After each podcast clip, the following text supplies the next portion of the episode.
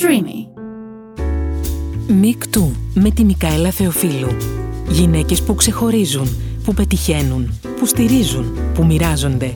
Γυναίκες που μιλούν στη Μικαέλα Θεοφίλου για τη ζωή τους σαν μικρά μαθήματα ενδυνάμωσης για όλες μας. Γεια σας, γεια σας λοιπόν σε ένα ακόμα μικτού και σε ένα ακόμα επεισόδιο με μια εξαιρετική καλεσμένη. Δεν θέλω να μιλήσεις ακόμα, θα σε αποκαλύψω εγώ, εσύ δεν θα πεις κουβέντα. Ο πρώτος της ρόλος ήταν στη σειρά «Ύστερα ήρθαν οι μέλισσες» από το βιβλίο του Γιάννη Ξανθούλη σε σκηνοθεσία του Κώστα Κουτσομίτη, χωρίς ακόμα να έχει προλάβει να βγάλει το πόδι της από το Θέατρο Τέχνης Καρόλου Κούν. Αμέσως μετά βρέθηκε στην ακμή της ελληνικής τηλεόρασης με σειρές που πήγαν πάρα πολύ καλά, Όμως εμείς την έχουμε γνωρίσει με όνομα και επίθετο στη σειρά του Χριστόφορου Παπακαλιάτη. Κλείσε τα μάτια, όπου υποδιόταν την Άννα, την αδελφή της Χριστίνας, της Ιώνα Παπά. Τα λέω καλά μέχρι στιγμής. Τέλεια, ωραία, σε ευχαριστώ. Όμως εκείνη κατάφερε νωρίς να αποτινάξει αυτή την λεγόμενη παπακαλιατική ετικέτα και να αναλάβει και πρωταγωνιστικό ρόλο στο μη μου λες αντίο του Μανούσου Μανουσάκη. Κατάφερε να επιλέγει και να την επιλέγουν για ρόλους που την εξέλιξαν μέχρι σήμερα. Το δάσος του Μάμετ ήταν μια μετεχμιακή θεατρική στιγμή στη ζωή της, γιατί αφενός ήθελε να πάρει το ρόλο εκεί, αφετέρου γιατί εκεί γνώρισε και ερωτεύτηκε τον έρωτα της ζωής της. Σήμερα είναι μια εξελιγμένη, όρημη ηθοποιός, μια εξελιγμένη γυναίκα, μια εξελιγμένη προσωπικότητα, ε, όχι αλήθεια λέω, δεν λέω ψέματα τίποτα. Γιατί σε παρακολουθώ θέλω να σου πω. Και μάλιστα της είπα ότι ένα Σάββατο την είδα στο Νόρκο 2 στην ΕΡΤ και έβαλε και τα κλάματα. Ε.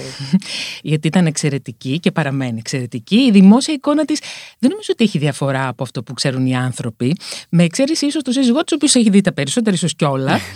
δείχνει εύθραυστη, αλλά δεν είναι είναι δυναμική, είναι ειλικρινής, αρκετές φορές είναι και αφοπλιστικά ειλικρινής. Αυτά όλα εγώ τα κατάλαβα από το τηλέφωνο που έχουμε μιλήσει, όσες φορές έχουμε μιλήσει. Πατάει γερά στα πόδια της και ίσως θα μπορούσε να βαδίσει πιο μοναχικά στη ζωή της αν δεν είχε βρει τον έρωτα της ζωής της, με τον οποίο μετρούν 15 χρόνια και οι συνεντεύξεις που κατά καιρούς δίνουν αρκούν για να καταλάβεις αυτό το μεγαλείο και του έρωτα και της συντροφικότητας. Δεν μπορώ να φανταστώ τη ζωή μου χωρίς αυτόν, έχει πει. Είναι μητέρα δύο παιδιών, της Νάγιας και του Δάνου, και όπως λέει, και η σχέση της με την ίδια τη μητρότητα άλλαξε. Γιατί δεν θα είχε σκεφτεί να γίνει μητέρα αν δεν ήταν ο σύντροφός της να την παροτρύνει, και γιατί, όπως είχε πει, δεν ήταν έτοιμη να αναλάβει αυτή την ευθύνη χωρίς επιστροφή. Τώρα όμως αυτή την ευθύνη δεν την αλλάζει με τίποτα. Και μάλιστα είναι πολύ ενδιαφέρουσα η παράσταση. Θέλω να σου κρατώ το χέρι που έγραψε ο σύζυγός της, που σκηνοθέτησε η ίδια και έχουν μαζί μέσα και κομμάτια της ζωής τους. Είναι ήδη στη δεύτερη χρονιά, θα πάει και τρίτη, μαθαίνω για τη συγκεκριμένη καλεσμένη έχω καταλάβει ότι όλα τα συναισθήματα τα βλέπεις στο πρόσωπό της. και όταν χαίρεται με κάτι, γελούν και τα μάτια τη όπως τώρα το βλέπω αυτό. Κυρίως όμως, και αυτό το εκτιμώ και είναι ένας μεγάλος λόγος που είσαι καλεσμένη σήμερα εδώ, είναι ότι όταν θέλεις κάτι να πεις, το λες στεναρά και ειδικά όταν πρόκειται να μιλήσεις για το δικό σου φίλο. Α, Μικάλε, νομίζω ότι τα είπες όλα. Μπορούμε να τελειώσουμε τώρα το podcast. Γεια σας. Η Θάλια Ματίκα ήταν στο podcast Μικτού. Ευχαριστούμε πάρα πολύ. Θάλια, μου σε ευχαριστώ που είσαι εδώ. Εγώ σε ευχαριστώ για την πρόσκληση. Θέλω να ξεκινήσω λίγο να σε γνωρίσουμε από τα χρόνια του δεινοσαύρου που λέω εγώ. Έτσι. Σε τι περιβάλλον μεγάλωσες. Ω κορίτσι; Ω κορίτσι. Μεγάλωσα σε μια οικογένεια μέσης τάξης. Ε, οι δύο γονείς μου ήρθαν από την επαρχία και σπούδασαν στην Αθήνα. Η μητέρα μου έγινε δικηγόρος και ο μπαμπάς μου μηχανολόγο του πολυτεχνειου Έχω ένα μικρότερο αδερφό κατά πέντε χρόνια. Έχω δύο γονείς που πίστευαν πολύ στη, στη μόρφωση, στη μάθηση και συγκινούμε να μιλάω για τους γονείς μου. Απίστευτο. και είναι ζωή και οι δύο, έθελα να σας πω. Μια χαρά όλα. λοιπόν, και προ, μας προσέφεραν πολλά εφόδια και πολλές φορές αυτά τα εφόδια, επειδή ήταν πραγματικά σκληρά εργαζόμενοι άνθρωποι και δεν προερχόντουσαν από πλούσιες οικογένειε. Σε ευχαριστώ που είσαι τόσο. Ε, τόσο ε, τώρα συγκινήσει πραγματικά, το βλέπω. ναι, γιατί ξέρεις, Μωρέ, οι γονείς μου ήταν τη νοοτροπία ότι προτιμούσαν ας πούμε, τα παιδιά τους να λάβουν ιδιωτική παιδεία από το να αγοράσουν σπίτι. Ήταν αυτή η νοοτροπία. Mm-hmm. Πέρα από αυτό, φρόντισαν να μας καλλιεργήσουν πολύ. Δηλαδή, με πήγαιναν θέατρο, σινεμά. Είχαμε βιβλία στο σπίτι, ξέρεις, όλο αυτό. Το οποίο δεν είναι δεδομένο για εκείνα τα χρόνια. Όχι.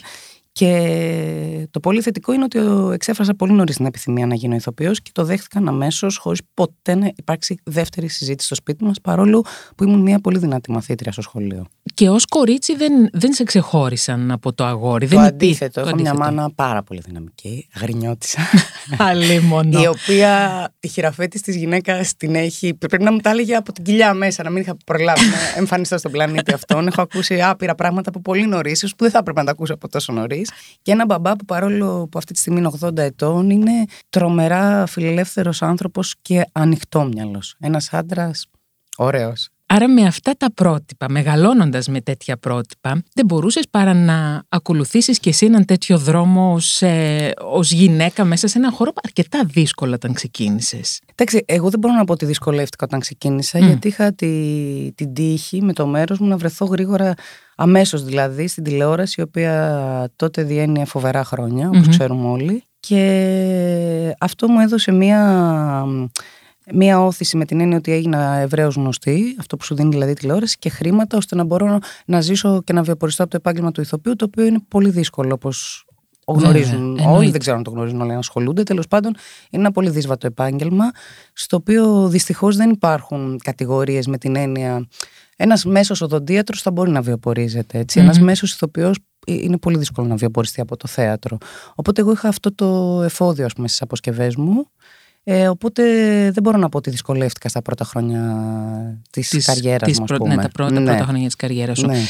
Παρ' όλα αυτά, ε, ως γυναίκα αντιμετώπισες διαφορά, καταρχάς οικονομική διαφορά σε σχέση με έναν αντίστοιχο άντρα ηθοποιό; Ε, Α πούμε και μέχρι σήμερα μπορώ να το ρωτάω αυτό. Ας πούμε, για πάντα μπορώ να το ρωτάω, γιατί αυτό υπάρχει, η λεγόμενη γυάλινη οροφή που λέμε για τις γυναίκες, υπάρχει σε όλα τα ναι, επαγγέλματα. Ναι, και συνήθως, ας πούμε, ας μιλήσουμε για την τηλεόραση λοιπόν, ναι, που ναι. υπάρχουν τα χρήματα εκεί. Τα σύριαλ είναι συνήθως ανδροκρατούμενα. Δηλαδή, γράφονται ρόλοι κυρίως για άντρες και η γυναίκα μπαίνει εκεί που χρειάζεται. Ε, με συγκεκριμένο προφίλ. Με συγκεκριμένο προφίλ πάντα. Επίσης, ε, αυτό που δεν αντιμετώπισα τότε το αντιμετωπίζω τώρα με την έννοια όταν μια γυναίκα μεγαλώνει, πάβει να μπορεί να υπηρετήσει ρόλους που μπορεί να υπηρετήσει ένας άντρας μέχρι το τέλος της ζωής του. δηλαδή. Δώσε μου ένα παράδειγμα. Δηλαδή, είναι απλό το παράδειγμα. Ένας άντρας και στα 50 του μπορεί να έχει μια ερωτική παρτενέρη σε μια σειρά που είναι 30 ετών, 20 χρόνια νεότερη, χωρίς να δικαιολογείται σεναριακά αυτό. Μια γυναίκα στα 50 της, αν έχει έναν σύντροφο 30. Είναι κούγκαρ κατευθείαν ε, πρέπει να δικαιολογηθεί από το σενάριο. Είναι κάτι το οποίο πρέπει να δικαιολογηθεί, αλλιώς δεν είναι φυσιολογικό. Ναι, θα, ας πούμε θα μπορούσε να είναι μια παντρεμένη γυναίκα που περνάει πολύ δύσκολα στο γάμο της και ξαφνικά Κάπως. έχει έναν Και να τονίσουμε ότι για κάποιο λόγο είναι νεότερος κατά πολύ ο σύντροφός της. Ενώ αντίστοιχα δεν συμβαίνει αυτό με τους άντρες και τους αντρικούς ρόλους. Ναι. Ε, καθαρά στερεοτυπικό αυτό. Ναι, τελείως. Και υπάρχει και ταβάνι ε, στο, στους ρόλους που θα υποδηθούν οι γυναίκες συγκεκριμένης ηλικίας. Δηλαδή μια γυναίκα είναι πολύ ακμαία τηλεοπτικά σε τέτοιου είδους ρόλους μέχρι τα 35 της. Μετά αρχίζει η πτώση. Και αυτό βεβαίως δεν είναι μόνο ελληνικό φαινόμενο. Πρέπει να το πούμε αυτό. Είναι Φυσικά, παγκόσμιο. Μα δεν βγαίνουν όλες οι ηθοποιοί του Hollywood και διατείνονται ότι δεν έχουμε ρόλους να παίξουμε μετά τα 40. Ναι, α πούμε, ναι. δεν γράφονται ρόλοι για γυναίκες. Απίστευτο είναι ναι. αυτό. Και ε, είμαστε και στη Δύση, να το λέμε αυτό. Ε, είμαστε στο καλύτερο κομμάτι τη είμαστε... παγκόσμιας κοινότητας. Έχεις απόλυτο δίκιο ναι. σε αυτό που λες. Ανεφέρθηκες κάποια στιγμή, επειδή είσαι μια επαγγελματία, έχεις πάρα πολλούς ρόλους στη ζωή σου. Είσαι και μάνα, είσαι και σύζυγος, όπως είναι και ο άντρας σου επίσης ηθοποιός, είναι σύζυγος, είναι σύντροφος, είστε ισότιμα σε αυτό με τον Τάσο Ιορδανίδη που είναι ο άνθρωπος της ζωής, ο σύντροφός σου. Αναφέρθηκες πρόσφατα σε κάτι το οποίο νομίζω ότι παρεξηγήθηκε αλλά πέρα από ότι παρεξηγήθηκε, νομίζω ότι δεν ήταν έτοιμη ένα αρκετά μεγάλο μέρος της πατριαρχικής, ας πούμε, μεριάς των social media να δεχθούν. Μίλησες ξεκάθαρα και είπες ότι εγώ δεν έχω σαν επαγγελματικό προορισμό και ε, προσανατολισμό τα οικιακά. Κάπως έτσι το είπες. Κάπως έτσι λέγοντα, θέλοντας να πω εκεί, γιατί τέλος πάντων πήγα σε μια συνέντευξη και ήταν η πρώτη ερώτηση που μου έκαναν με το που κάθισα. Ο, ο Φώτης, ο Φώτης ναι, και ναι, η Τζέννη. Ναι, γιατί κάπου το είχα ξαναδηλώσει και μάλιστα το, η αναπαραγωγή έγινε, δεν με ρωτησαν οι ίδιοι. Πρώτον, είναι μια ερώτηση που θα γινόταν σε γυναίκα και όχι σε άντρα, με το που θα κάθονταν, θα ξεκινούσε η συνέντευξη, ένα το κρατούμενο. Δεύτερον, αυτό που ήθελα να πω είναι ότι το ότι είσαι γυναίκα δεν σου δίνει σε καμία περίπτωση αυτό το ρόλο.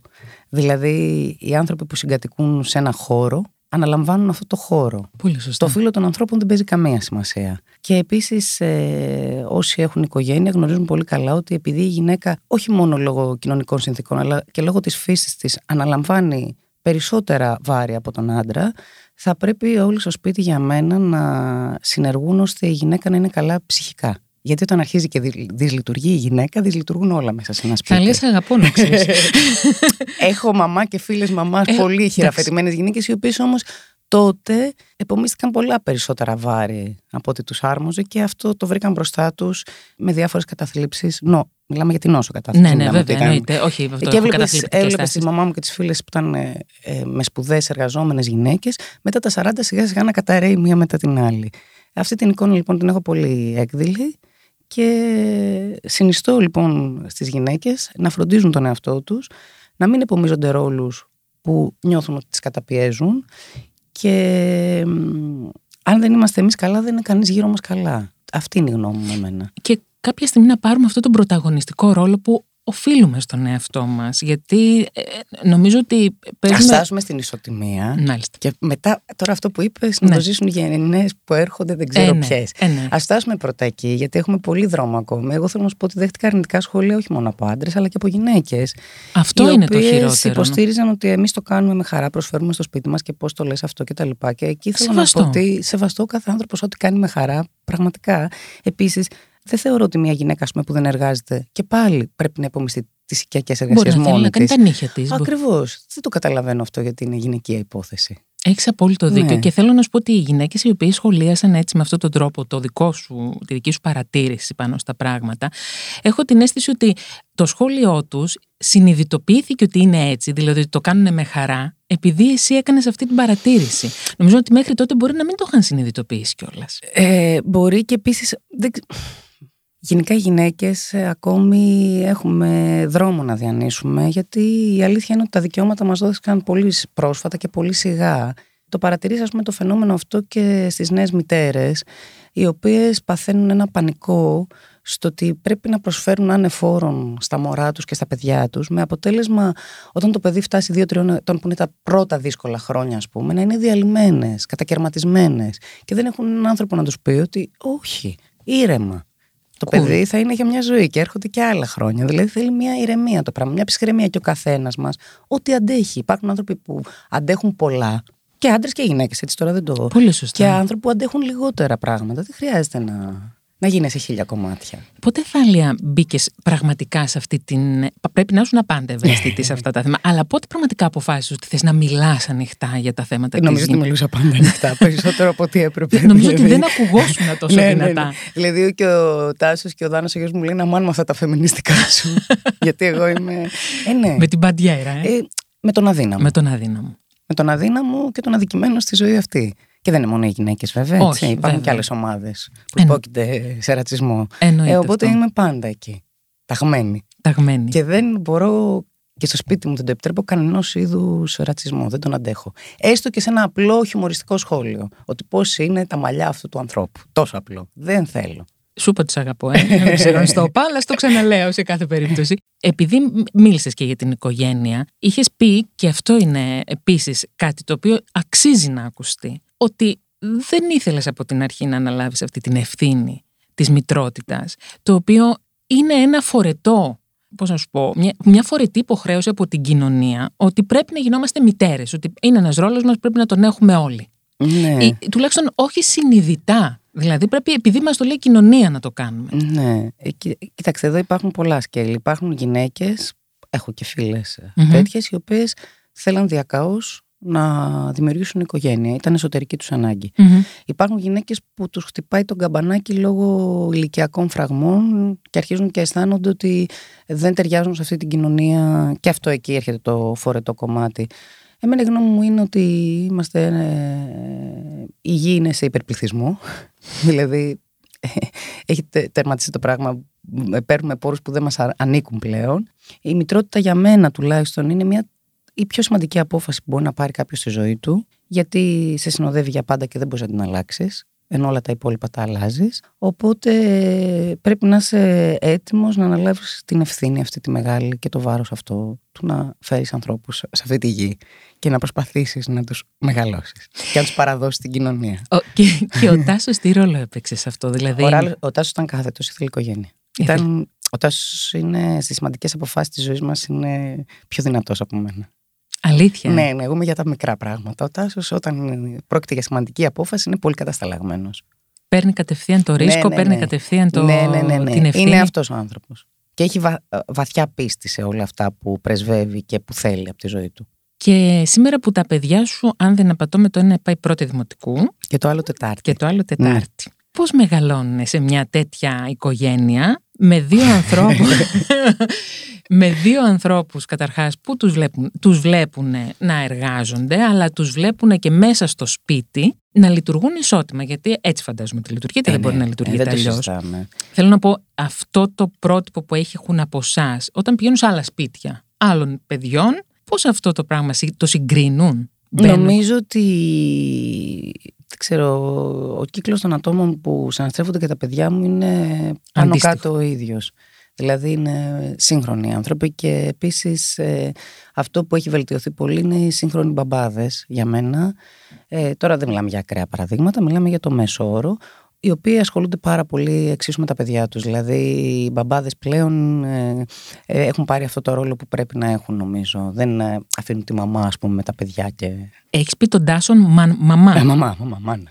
Γιατί τον, τον φωνάζεις έτσι δηλαδή; Γιατί ο Τάσος τώρα βέβαια έχουν αλλάξει οι ισορροπίες. Ήταν, ήταν υπερπροστατευτικός και είναι υπερπροστατευτικός. Έχει διάφορες φοβίες ας πούμε μη συμβεί κάτι στα παιδιά οπότε εγώ ήμουν πιο ήρεμη Mm. Ο Τάσος είναι ένας υπερπροστατευτικός άνθρωπος. Δηλαδή, με το γιο μας, όταν ήταν μωρό, που είναι και το πρώτο παιδί, ας πούμε, ανέβαζε πυρετό, ήθελα να πάμε κατευθείαν στο νοσοκομείο. Είναι αυτός ο άνθρωπος. Εγώ πάντα έλεγα: ηρεμήστε λίγο, θα δούμε, κάτσε να τον παρακολουθήσουμε. Δηλαδή, ναι, είναι φοβικός. Δεν μπόρεσε να μάθει το γιο μας ποδήλατο, ας πούμε, γιατί πήγε την πρώτη φορά, έτρεχε δίπλα του υδρωμένο και πήγε ο αδερφός μου και το έμαθε ποδήλατο. Αγχώνεται. Μη συμβεί κάτι. Και την κόρη; Η κόρη. Η κόρη είναι το δεύτερο παιδί. Ναι, το κορίτσι της οικογένειας. Η Νάγια, ε; Η Ναγιούλα, ναι. Εντάξει. Έχουμε τρομερή ισορροπία. Έχουμε ένα γόρι και ένα κορίτσι. Δηλαδή είμαστε πλήρεις.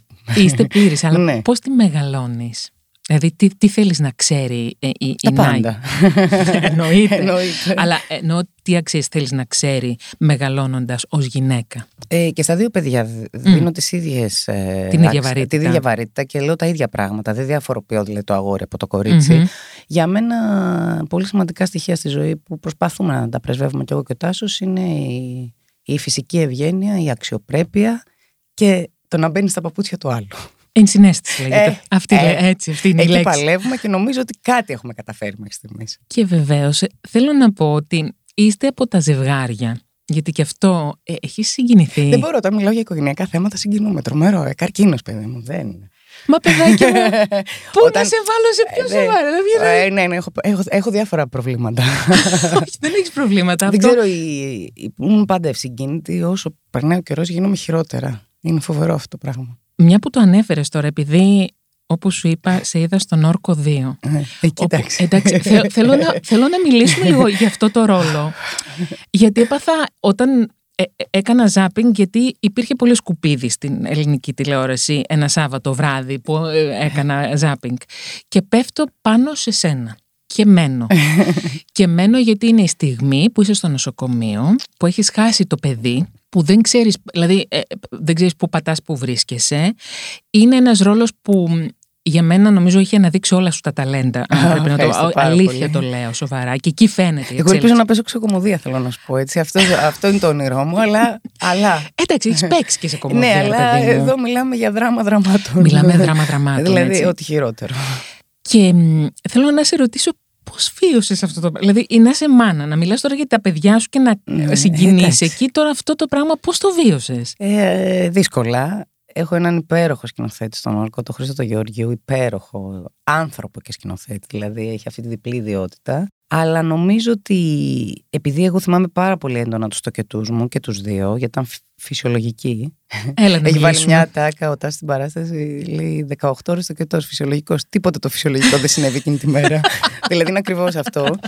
Πόσο μάλλον να μπήκα στη διαδικασία αυτό το τοκετό που βίωσα εγώ, να τον βιώνεις και να συναντάς ένα νεκρό βρέφος. Ε, ναι. εντάξει, τι, τι άλλο. Νομίζω ότι όποιος βάλει τον εαυτό του σε αυτή τη συνθήκη θα του βγουν ακραία συναισθήματα. Ήταν, ήταν συγκλονιστική η στιγμή. Χαίρομαι πάρα πολύ. Ήταν συγκλονιστική στιγμή και είναι, σου λέω πραγματικά.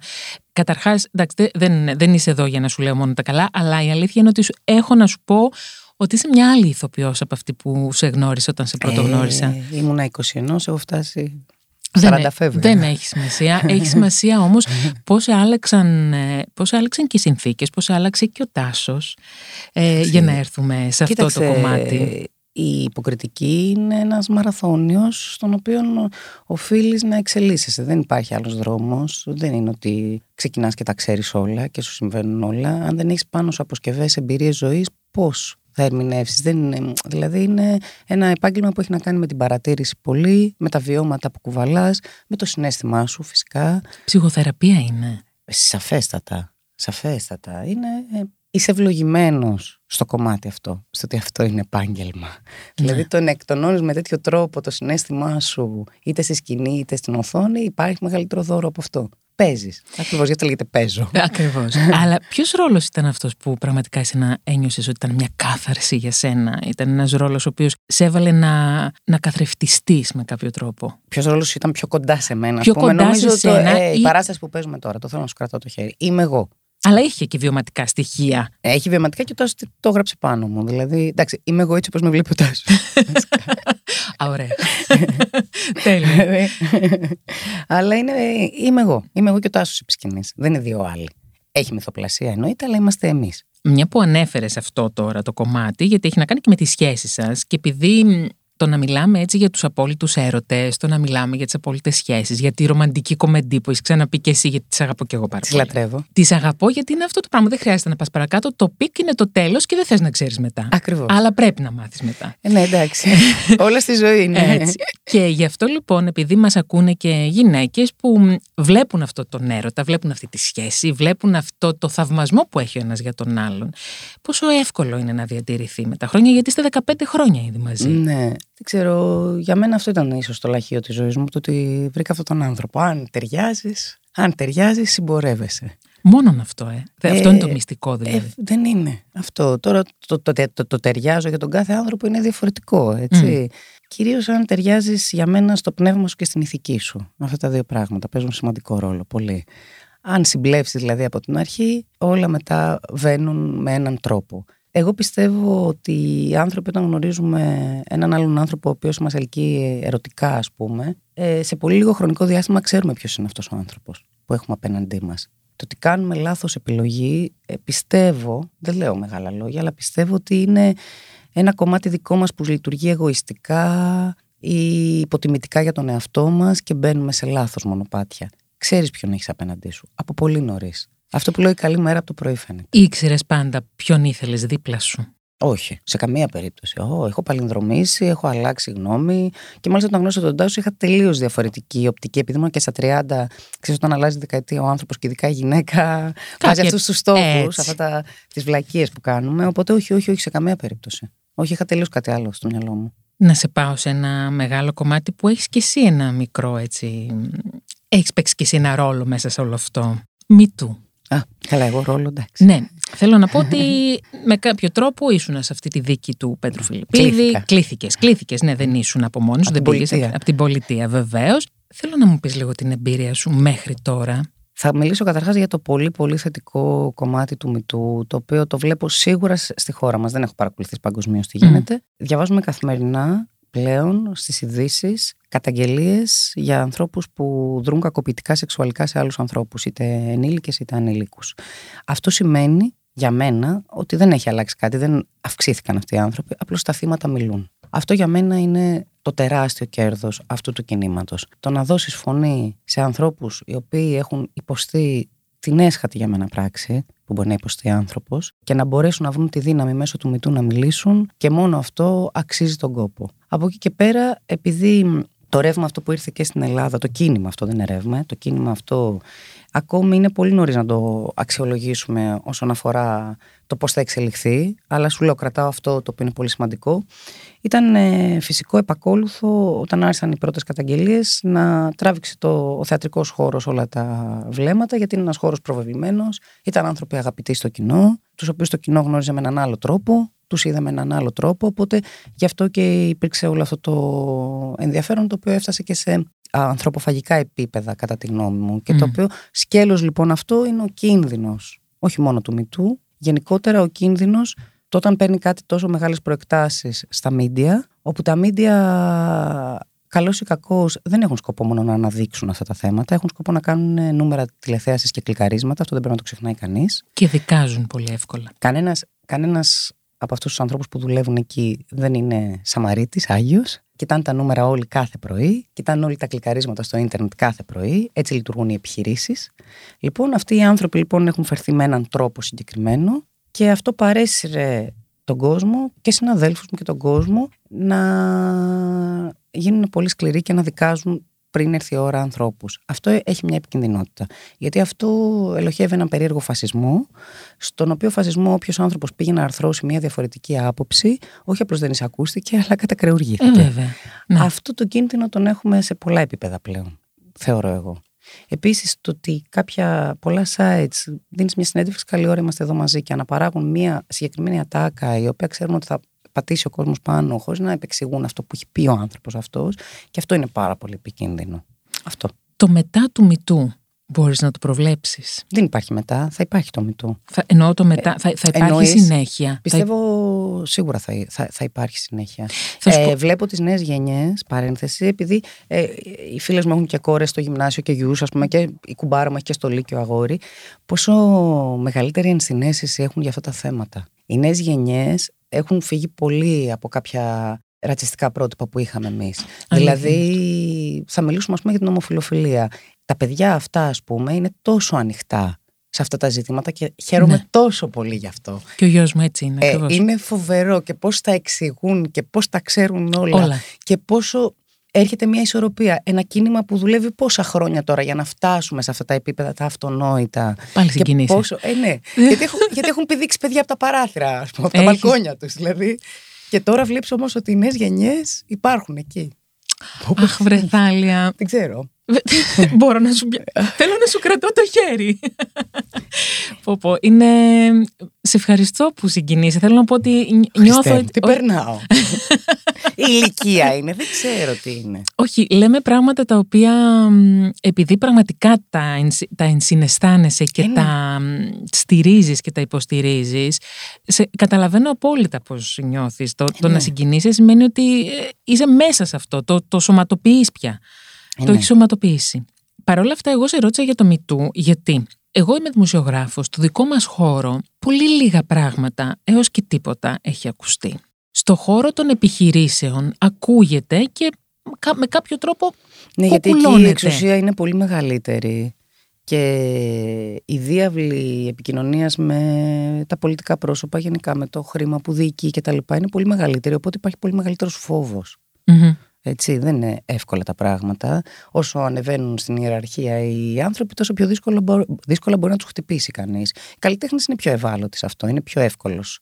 εύκολο να μιλήσουν για κακοποιητές καλλιτέχνες από το να μιλήσεις ξαφνικά για έναν κακοποιητή μεγάλο επιχειρηματία. Ε, θέλω να πω, υπάρχει ελοχεύει φόβος και είναι λογικό αυτό. Άρα εκεί λοιπόν δεν υπάρχει μεγάλη ελπίδα. Υπάρχει ελπίδα, ε, πρέπει να υπάρχει μια μπροστάρισα κάποια στιγμή που να βγει και να, ναι, να πει θα παίρνω όλα παραμάσχαλα. Πάντα ελπίζεις. Και λες μια μπροστάρισα και βάζεις ε, θηλυκό γένος, δεν είναι μόνο το θηλυκό γένος, έτσι. Όχι, όχι. Ένας άνθρωπος που θα Ένας άνθρωπος, έχεις Και επίσης η κακοποιητική συμπεριφορά στο χώρο εργασίας δεν είναι μόνο σεξουαλικής φύσης. Είναι πάντα με, με, με, με διάφορους Δηλαδή, το να πηγαίνεις στη δουλειά σου με φόβο για οποιονδήποτε λόγο υπάρχει χειρότερο πράγμα από αυτό. Έχεις βιώσει τέτοιο πράγμα; Ε, το έχω βιώσει, ναι, σε συνεργασίες. Ε, πολύ άσχημο συνέστημα. Δεν Εγώ αντιδρώ, αντιδρούσα. Αυτό ήθελα να σε ε, ρωτήσω. Ναι, ναι, ναι, ναι. Είμαι ο άνθρωπος που αντιδρά. Θες να. Χωρίς να μας πεις φυσικά ονόματα, δεν θέλουμε τέτοιο ε, και δεν θέλουμε να, να επισέλθω σε καμία λεπτομέρεια. Απλά να μας περιγράψεις ένα γεγονός που σε έκανε να φοβηθείς. Άνθρωποι οι οποίοι είχαν την θέση ισχύως είναι όλα τα γεγονότα τα ίδια, δεν έχουν mm. διαφορές. Άνθρωποι, άνθρωποι που έχουν θέση, ακριβώς θέση ισχύως σε μία δουλειά, γιατί και η δουλειά μας έχει ιεραρχίες, mm-hmm. και, και ε, καταχράζονται αυτή τη θέση ισχύως με τον οποιονδήποτε τρόπο. Και εμένα, όταν θα πήγαινα στη δουλειά μου, δεν με ενοχλούσε μόνο αν θα στραφεί εναντίον μου αυτό. Γιατί εγώ μπορεί να έβαζα ώρα και να μην στρεφόταν εναντίον μου, αλλά στο διπλανό μου. Αισθανόμουν mm-hmm. ακριβώς το ίδιο συνέστημα. Δεν άλλαζε το συνέστημα δηλαδή. Αυτό. Γιατί έχεις αυτό το αίσθημα δικαιοσύνης ε, και θα το. Γίνει. Ναι. ναι. Αχ, βρεθάλια. Ναι. Τι αγαπάς τις γυναίκες; Το τι είναι πολύ ολοκληρωμένο, όντα. Η αλήθεια είναι. Λέω πάντα κάτι λείπει από τους άντρες. Κάτι, ένα κομμάτι που εμείς το έχουμε για κάποιο λόγο. Το έχεις βρει αυτό το κομμάτι που έχουμε εμείς; Δεν ξέρω, είμαστε πιο ολοκληρωμένε. Δεν μπορώ να το εξηγήσω. Δηλαδή, αυτά λέμε και με τις φίλες μου κάθε μέρα. Ότι είναι πιο ολοκληρωμένο η γυναίκα. Έχει πολλές. Έχει πολλά επίπεδα μέσα της. Οι άντρες λίγο κάπως το χάνουν, κάπως το βρίσκουν, αλλά δεν είναι σαν τις γυναίκες. Είμαστε πιο όρημε από πριν. πριν, ε, πριν οριμάζουμε, δεν είμαστε ξέρω τι φταίει, τι συμβαίνει. Είναι η φύση τους, ρε παιδί μου. Είμαστε. Και όσο μεγαλώνεις και αν σε έχει ευλογήσει τύχη να έχεις πραγματικές φιλενάδες και περνάνε τα πολλά χρόνια και είσαι μαζί τους και συμπορεύεσαι, βλέπεις την υπεροχότητα με του γυναικείου φίλου. Είναι υπέροχες οι γυναίκες. Εγώ τις αγαπώ πολύ, όπως καταλαβαίνεις. Ε, δεν το δηλαδή- κατάλαβα καθόλου. Δεν είσαι ναι, εδώ ναι. για αυτό το λόγο. Ε, ναι, ναι, ναι, ναι. Τις αγαπώ πολύ τις γυναίκες. Για να κλείσουμε έτσι όμορφα, θέλω να μου πεις εσύ κάτι που θα ήθελες να στείλεις ένα μήνυμα στις γυναίκες που μας ακούνε. Στις γυναίκες που μας ακούνε, που πιθανόν να είναι καταπιεσμένες, που πιθανόν να, ε, να καταπιέζονται οι ίδιες από τον εαυτό τους και από την κοινωνία, γιατί τις καταπιέζει η κοινωνία. Να μιλήσεις στις γυναίκες που μπορεί να βιώνουν κάτι, το οποίο είναι ε, αρνητικό. Εγώ και να μιλήσω στις γυναίκες που βιώνουν κάτι, πρέπει οι συνθήκες να είναι όριμες. Δηλαδή, το λέμε με ευκολία εδώ τώρα σε ένα στούντιο, ωραία, αλλά είναι κάθε περίπτωση είναι διαφορετική. Είμαι σίγουρη ότι υπάρχουν γυναίκες που μπορεί να βιώνουν δυσκολίες, ας πούμε, στους γάμους τους μεγάλες, αλλά να μην έχουν την οικονομική δυνατότητα τόσο απλά να, να, φύγουν. να φύγουν. Εκεί τι μπορείς να πεις σε έναν τέτοιο άνθρωπο; Δηλαδή... Ότι υπάρχουν λύσεις, ας πούμε. Βεβαίως υπάρχουν λύσεις, αλλά ξέρεις τι, αισθάνομαι πάντοτε όταν μιλάς από θέση ισχύως, ε, πόσο μπορείς να μπεις στα παπούτσια του, του άλλου. Ναι, φυσικά πάντα υπάρχουν λύσεις, αλλά άλλος, άλλος είναι κατακαιρματισμένος και δεν βρίσκει πουθενά φως. Είναι δύσκολα τα πράγματα.